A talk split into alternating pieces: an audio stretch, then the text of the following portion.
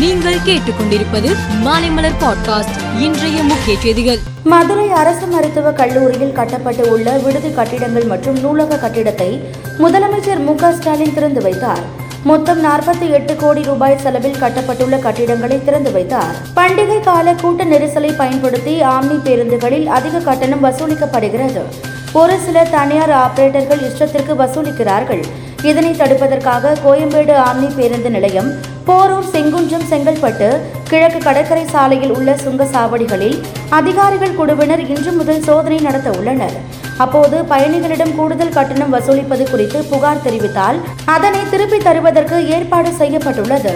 நடைபயிற்சியில் மிகுந்த ஆர்வம் கொண்ட மக்கள் நல்வாழ்வுத்துறை அமைச்சர் மா. சுப்பிரமணியன் தொகுதி மக்களை நேரில் சந்தித்து குறைகளை கேட்டு வருகிறார். அதையும் இப்போது புதுமையான முறையில் நடக்கலாம் வாங்க கோரிக்கை மனுக்களை தாங்க என்ற வேண்டுகோளுடன் தினமும் இரண்டரை மணி நேரம் நடந்து வீடு வீடாக மனுக்களை பெறுகிறார்.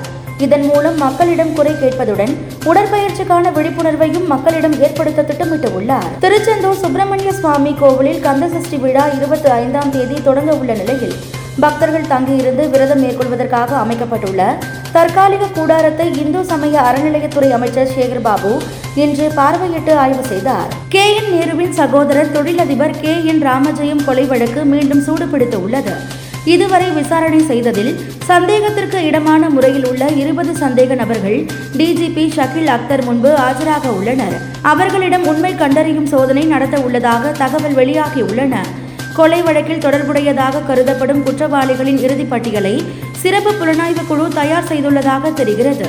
இந்தியாவில் இப்போது பருப்பு உள்ளிட்ட தானியங்களின் கையிருப்பு போதுமான அளவு உள்ளது.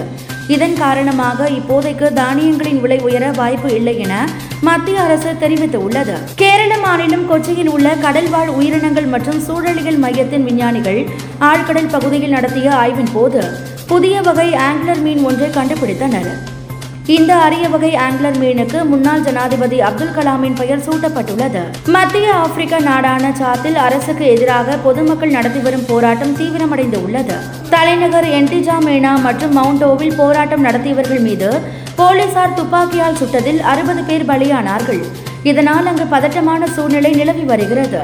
அந்த நாட்டில் ஊரடங்கு உத்தரவும் பிறப்பிக்கப்பட்டு உள்ளது. டி டுவெண்டி உலகக்கோப்பை முதல் சுற்றில் இன்று நடந்த லீக் ஆட்டத்தில் அயர்லாந்து அணி ஒன்பது விக்கெட் வித்தியாசத்தில் வெஸ்ட் இண்டீஸ் அணியை வீழ்த்தியது.